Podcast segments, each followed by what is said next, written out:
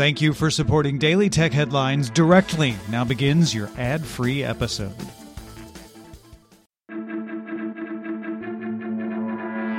These are the Daily Tech Headlines for Thursday, April 15th, 2021. I'm Rich Stroffolino. Dell Technologies will spin off its 81% stake in VMware into an independent company, with Zane Rowe remaining as interim CEO and Michael Dell chairman of VMware's board. Dell plans to use the proceeds of the spinoff, estimated between 9.3 and 9.7 billion dollars, to pay down debt. A new U.S. executive order places sanctions on Russian companies and individuals in response to interference in the 2020 presidential election and formally names Russia's Foreign Intelligence Service as the perpetrator of the SolarWinds Orion supply chain attack. As part of the order, the Treasury Department added six Russian technology companies that provided support to intelligence agencies to the entity list. Ford plans to roll out its advanced driver assist system, now called BlueCruise, as an over-the-air update to select 2021 Ford F-150 and 2021 Mustang Mach-E models later this year.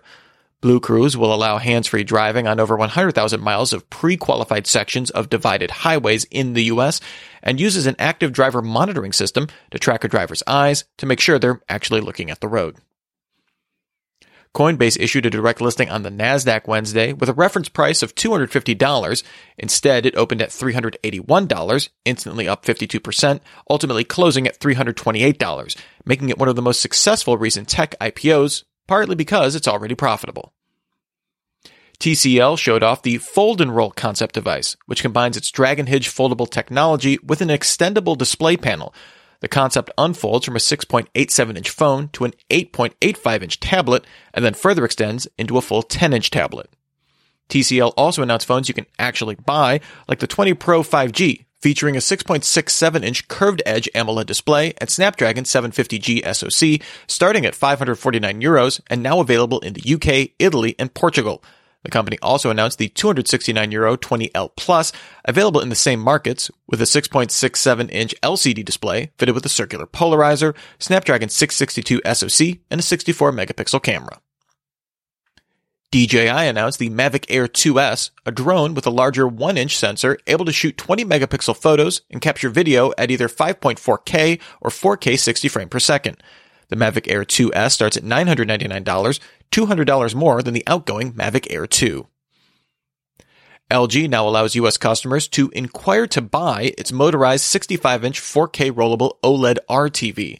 Exact US pricing is unknown, but the TV went on sale in South Korea back in October for 100 million won, about 89,600 US dollars. Instagram began rolling out a test to let users choose to turn off seeing like counts on posts they see in their feed and also turn off like counts on their own posts individually. Facebook will roll out a similar test in the coming weeks. An update to Google Earth will add a 3D time lapse feature to see how maps have changed from 1984 to 2020. These time lapses use 24 million satellite images across that span to create a one 4.4 terapixel sized video mosaic, with users able to search for places of interest or view five guided tours based on specific topics. Facebook announced it now powers its global operations entirely on renewable energy, although fell short of its goal of doing so in 2020 that it originally announced in 2018. The company set a broader goal of net zero emissions across its entire value chain by 2030, including suppliers and other business activities.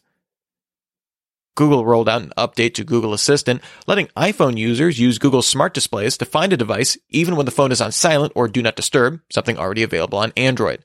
Assistant on Android can also now fill out contact and payment details saved in Google Pay and sync to Chrome Autofill when checking out with Google Duplex. The latest update to Parallels Desktop adds support to let M1 Macs run virtual machines of Linux environments and the insider preview of Windows 10 on ARM. Parallels claims Windows 10 VMs run up to 30% faster than on Intel-based Macs, with 60% better DirectX 11 performance compared to an Intel-based 15-inch MacBook Pro. Microsoft announced it will end support for cross-device timeline activity syncing in June for standard Microsoft account holders, although Azure Active Directory accounts will not be impacted.